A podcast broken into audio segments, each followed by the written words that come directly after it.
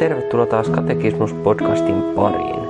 Minä olen Seurakuntaliiton teologi Esa Ylivainio ja viime kerralla pohdittiin kasteen olemusta, sitä mitä kaste on. Ja tällä kerralla jatketaan yhä kasteesta ja pohditaan, äh, mikä on pyhän kasteen hyöty, voima ja merkitys. Mitä kaste antaa tai hyödyttää? Kaste vaikuttaa syntien anteeksi saamisen, vapahtaa kuolemasta ja perkeleestä ja antaa iankaikkisen autuuden kaikille, jotka uskovat Jumalan sanat ja lupaukset. Mitkä ovat ne Jumalan sanat ja lupaukset? Nämä, jotka meidän Herramme Jeesus Kristus sanoo Markuksen evankeliumin viimeisessä luvussa, joka uskoo ja on kastettu, hän tulee autuaksi, mutta joka ei usko, hänet tuomitaan kadotukseen. Kysymys 184. Mitä pyhä kaste antaa ja hyödyttää? Pyhä kaste antaa meille kolmenlaisen hyödyn. Kolme asiaa. Yksi, syntien anteeksiantamuksen. Kaksi, pelastuksen kuolemasta ja perkeleen vallasta. Ja kolme, iankaikkisen autuuden. Kalattalaiskirjan luvussa kolme Paavali kirjoittaa näin. Sillä te olette kaikki uskon kautta Jumalan lapsia Kristuksessa Jeesuksessa. Sillä kaikki te, jotka olette Kristuteen, Kristukseen kastetut, olette Kristuksen päälle ne pukeneet. Näin siis kaste on kaste Kristukseen, Kristuksen päälle pukeminen, eli Kristuksen vanhurskauden, syntien anteeksiantamuksen, hänen verensä, hänen pyhyytensä, hänen ansionsa päälle pukeminen. Ja se synnyttää uskon ja tämän uskon kautta me olemme Jumalan lapsia Jeesuksessa Kristuksessa. Tämä on kasteen ja pelastuksen yhteys. Apostolien tekojen luvussa 2 ja kesä 38 Pietari julistaa evankeliumia ja ohjaa kasteelle Jerusalemin väkeä sanoen, tehkää parannus ja ottakoon kukin teistä kasteen Jeesuksen Kristuksen nimeen syntienne anteeksi saamiseksi. Niin te saatte pyhän hengen lahjan. Näin kaste on syntien anteeksi saamiseksi.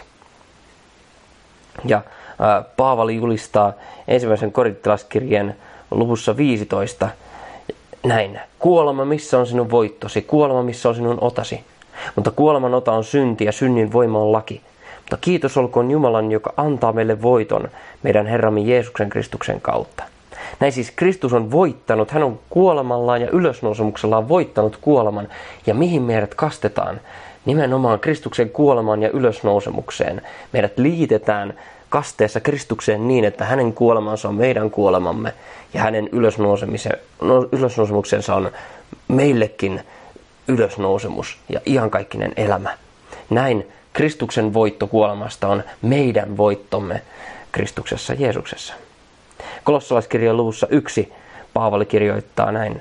Kiittäen isä, joka on tehnyt teidät soveliaiksi olemaan osalliset siitä perinnöstä, mikä pyhillä on valkeudessa. Häntä, joka on pelastanut meidät pimeyden vallasta ja siirtänyt meidät rakkaan poikansa valtakuntaan. Hänessä meillä on lunastus syntien anteeksi saaminen. Näin siis kaste välittää sen koko Kristuksen hyö, ansion ja kuoleman ja veren hyödyn, lunastuksen, syntien anteeksi antamisen. Hän siirtää meidät kuoleman valtakunnasta kasteen kautta elämään eh, omaan valtakuntaansa ja äh, tekee meidät soveliaiksi ja osalliseksi äh, Jumalan lasten, eli pyhien valkeuden perinnöstä, iankaikkisesta elämästä ja taivaasta. Ja Pietari kirjoittaa ensimmäisen kirjansa luvussa kolme, jotka muinoin eivät olleet kuuliaiset, kun Jumalan pitkämysyys odotti Noan päivinä silloin, kun valmistettiin arkkia, jossa vain muutamat, on kahdeksan sielua, pelastuivat veden kautta. Tämän vertauskuvan mukaan vesi nyt teidätkin pelastaa kasteena, joka ei ole lihan saastan poistamista, vaan hyvän oman tunnon pyytämistä Jumalalta, Jeesuksen Kristuksen ylösnousemuksen kautta. Eli se ylösnousemus on meillekin ylösnousemukseksi ja antaa meille hyvän oman tunnon, oman tunnon rauhan, toisin sanoen julistaa meille meidän omalle tunnollemme autuuden ja syntien anteeksiantamuksen. Sen koko hyödyn, mitä Kristus on meille ristillä hankkinut. Kysymys 185. Kun me tiedämme, että nämä kolme edellä mainittua suurta asiaa ovat meille Kristuksen kuolemassa, hänen verellään hankitut ja ansaitut, niin miten ne kasteessa annetaan. Pyhä kaste on välikappale, jonka kautta pyhä henki lahjoittaa ne meille siinä synnyttämänsä uskon kautta. Eli Kristus on verellään kolkatalla hankkinut kaiken tämän, mutta kasteessa sanan kautta pyhässä hengessä ne meille tarjotaan. Pyhä kaste on välikappale, armon välittämisen väline. Ja se usko on omistamisen väline, jolla tämä otetaan vastaan. Ensimmäinen korinttilaskirja luku 6 ja 11. Ja tuommoisia te olitte jotkut teistä. Mutta te olette vastaanottaneet peson, te olette pyhitetyt, te olette vanhurskautetut meidän Herramme Jeesuksen Kristuksen nimessä meidän Jumalamme hengessä. Eli siis kaste tarjoaa sen pyhityksen ja vanhurskautuksen, sillä siihen on liitetty Kristuksen nimi ja Jumalan henki, Jumalan hengen toiminta. Näin Kristuksen nimi, pyhä henki ja Jumalan sana tekee vedestä kasteveden ja pyhän veden sakramentin, jossa on koko Jumalan läsnäolo ja hänen toimintansa. Kaikki Kristuksen lahjat, koko hänen verensä ansio ja sen siunaus. Kysymys 186. Kenelle kaste tämän kaiken antaa? Kaste antaa nämä Kristuksen kuolemassa ansaitut arteet kaikille, jotka uskovat Jumalan sanat ja lupaukset.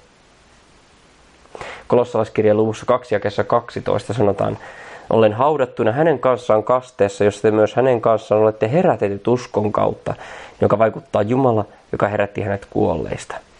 Näin siis uskon kautta meille tarjotaan, ää, tai meille, me tulemme osalliseksi siitä ikuisesta elämästä, jonka kaste meidät siirtää. Ja se on sama, samalla lailla ylösnousemus kuin mikä on ollut Kristuksen ylösnousemus kuolemasta ja voittosynnistä. Markuksen evankeliumin luku 16 jakeet 15-16 on ihana kasteen ö, lupauksen ydinkohta raamatussa. Ja hän sanoi heille, menkää kaikkeen maailmaan ja saarnatkaa evankeliumia kaikille luoduille. Joka uskoo ja kastetaan, se pelastuu. Mutta joka ei usko, se tuomitaan kadotukseen. On huomion arvoista, että Jeesus sanoo tässä, joka ei usko eikä ole kastettu. Siis hän ei sano tässä, joka ei usko eikä ole kastettu, vaan ainoastaan joka ei usko. Tällä hän osoittaa, että vain epäusko kadottaa, joten autoksi tekevää uskoa voi olla olemassa kasteen puuttuessakin, kunhan kastetta ei vain halveksita tai hyljätä. Näin siis kasteen kautta meillä on pelastus ja autuus uskon uskon välityksellä. Se, se tarjoaa meille vanhurskauden, syntien anteeksiantamuksen, ihan kaikki sen elämän, pyhityksen Jeesuksen nimessä Jumalan sanassa. Miten vesi voi vaikuttaa näin suuria asioita? Vesi ei tosin vaikuta sitä, vaan Jumalan sana, joka on vedessä ja veden kanssa. Ja usko, joka uskoo veteen yhdistettyyn Jumalan sanaan. Sillä vesi on ilman Jumalan sanaa pelkkää vettä eikä kaste. Mutta Jumalan sanan yhdistettynä se on kaste, se on armorikas elämän vesi ja uudesti syntymisen pesu pyhässä hengessä. Niin kuin apostoli Paavali sanoo kirjessään Tiitukselle kolmannessa luvussa. Hän pelasti meidät laupeutensa mukaan, uudesti syntymisen pesun ja pyhän hengen uudistuksen kautta, jonka hengen hän runsaasti vuodatti meihin vapahtajamme Jeesuksen Kristuksen kautta, että me vanhurskautettuina hänen armonsa kautta tulisimme iankaikkisen elämän perilliseksi toivon mukaan. Tämä sana on varma. Kysymys 187. Kuinka vesi voi vaikuttaa näin suuria asioita? Vesi itsessään ei sitä tosin vaikutakaan, vaan Jumalan sana, evankeliumi, Jumalan voima, joka on Jumalan sanassa, joka on vedessä ja veden mukana sekä usko, joka luottaa kasteen veteen liittyvään Jumalan sanaan. Ja tästä osoituksena oli juuri se Tiitukselle kirjoittama Paavalin kirjeen kohta, Tiituksen kirjeen luku 3, jakeet 5-8, minkä äsken luin. Tämä sana on varma minä tahdon, että sinä näitä terotat, niin että ne, jotka Jumalaan uskovat, ahkeroitsivat hyvien tekojen harjoittamista. Näin siis kaste on myöskin auki, ikään kuin avain siihen, että ilman, ilman että meitä on kastettu ja kasteen kautta pyhitetty ja usko annettu ja uudesti synnytetty, niin ei meillä ole mitään mahdollisuutta myöskään tehdä hyviä tekoja ja elää pyhää elämää Jumalan lapsina. Ja kasteen kautta me Jumalan lapsiksi tulemme. Kysymys 188. Miksi Raamattu nimittää kastetta uudesti syntymisen pesuksi ja pyhän hengen uudistukseksi? Sen tähden, koska pyhä henki kasteessa vaikuttaa uskon ja siten samalla uuden hengellisen elämän. Uudesti syntyminen hän tarkoittaa vain ja ainoastaan uskoon tulemista ja uuden elämän alkua. Syntymistä hengestä, pyhästä hengestä, pyhän hengen toimintaa. Sen tähden, koska pyhä henki kasteessa vaikuttaa uskon. Kolossalaiskirjeen luvussa 2 ja 12 sanotaan, te olette hänen kanssaan haudattuina kasteessa, jossa te myös hänen kanssaan olette herätetyt uskon kautta, jonka vaikuttaa Jumala, joka herätti hänet kuolleista. Kasteessa yhdessä hänen kanssaan, Kristuksen kanssa kuolemme ja hänen kanssaan saamme elää. Tätä on uudesti syntyminen. Mitä merkitsee sitten tällainen vedellä kastaminen, jos kerran vain sana on riittävä ja sana saa kaiken aikaa vedessä? Miksi sitten vedellä kastaminen? Se merkitsee, että meissä oleva vanha ihminen on jokapäiväisessä katumuksessa ja parannuksessa, eli syntien tunnustamisessa ja, ja evankeliumin uskomisessa upotettava, ja että sen on kuoltava kaikki ne synteineen ja pahoinen himoineen, ikään kuin upotettava sinne kasteveteen. Ja että sen sijaan on joka päivä tultava esiin ja noustava ylös uuden ihmisen sieltä ikään kuin sieltä kastevedestä, joka elää vanhurskaudessa ja puhtaudessa iankaikkisesti Jumalan edessä. Näin siis kasteveteen upottaminen on sama kuin, tai siihen me palaamme, kun me tunnustamme syntimme. Ja sieltä nouseminen on se sama, kun me uskomme syntimme anteeksi annetuksi Kristuksen veressä ja elämme uutta elämää. Missä se on kirjoitettuna? Apostoli Paavali sanoo roomalaiskirjeen kuudennessa luvussa. Me olemme Kristuksen kanssa haudatut kasteen kautta kuolemaan, niin että kuin Kristus herätettiin kuolleista isän kirkkauden kautta, samoin pitää meidänkin uudessa elämässä vaeltamaan. Tämän apostoli Paavali kirjoittaa roomalaiskirjeen luussa 6, jakeissa 3 ja 4. Vai ettekö tiedä, että me kaikki, jotka olemme kastetut Kristukseen Jeesukseen, olemme hänen kuolemaansa kastetut. Niin olemme siis yhdessä hänen kanssaan haudatut kasteen kautta kuolemaan, että niin kuin Kristus herätettiin kuolleista isän kirkkauden kautta, samoin pitää meidänkin uudessa elämässä vaeltamaan. Kysymys, kysymys 189. Mitä on meissä oleva vanha ihminen? Jos kerran se vanha ihminen, joka pitää upottaa sinne kasteveteen päivittäin tunnustamalla synnit. Sillä raamattu tarkoittaa koko syntiturmelustamme, joka Aadamin lankeuksen kautta on tullut meihin ja on meissä syntymästä aina kuolemaan asti. Siksi joka päivä me tarvitsemme kastetta, joka päivä me tarvitsemme syntien tunnustamista ja uskoa, koska joka päivä meissä on tämä sama taistelu meidän syntiin langennutta turmelu, syntiturmelusta äh, vastaan.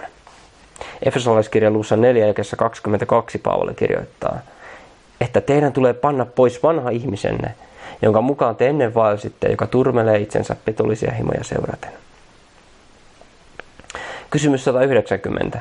Mitä on uusi ihminen meissä? Jos kerran puhuttiin vanhan ihmisen kuolettamisesta ja uuden ihmisen heräämisestä, niin mitä tämä uusi ihminen on? Uusi ihminen meissä on uusi hengellinen elämä, jonka pyhä henki on kasteessa meihin synnyttänyt uskon kautta. Ja se ihminen, joka syntyy uudesti syntymisessä kasteen kautta Jumalan sanan voimasta. Toisen korittilaskirjan luvussa 5 ja 17 Paavali kirjoittaa, siis jos joku on Kristuksessa, Kristukseen liitetty, niin hän on uusi luomus. Se, mikä on vanhaa, on kadonnut ja katso, uusi on sijaan tullut. Ja romalaiskirjelussa 7 ja kesä 6 hän kirjoittaa, mutta nyt me olemme irti laista ja kuolleet pois siitä, mikä meidät piti vankeina niin, että me palvelemme Jumalaa hengen uudessa tilassa, emmekä kirjaimen vanhassa.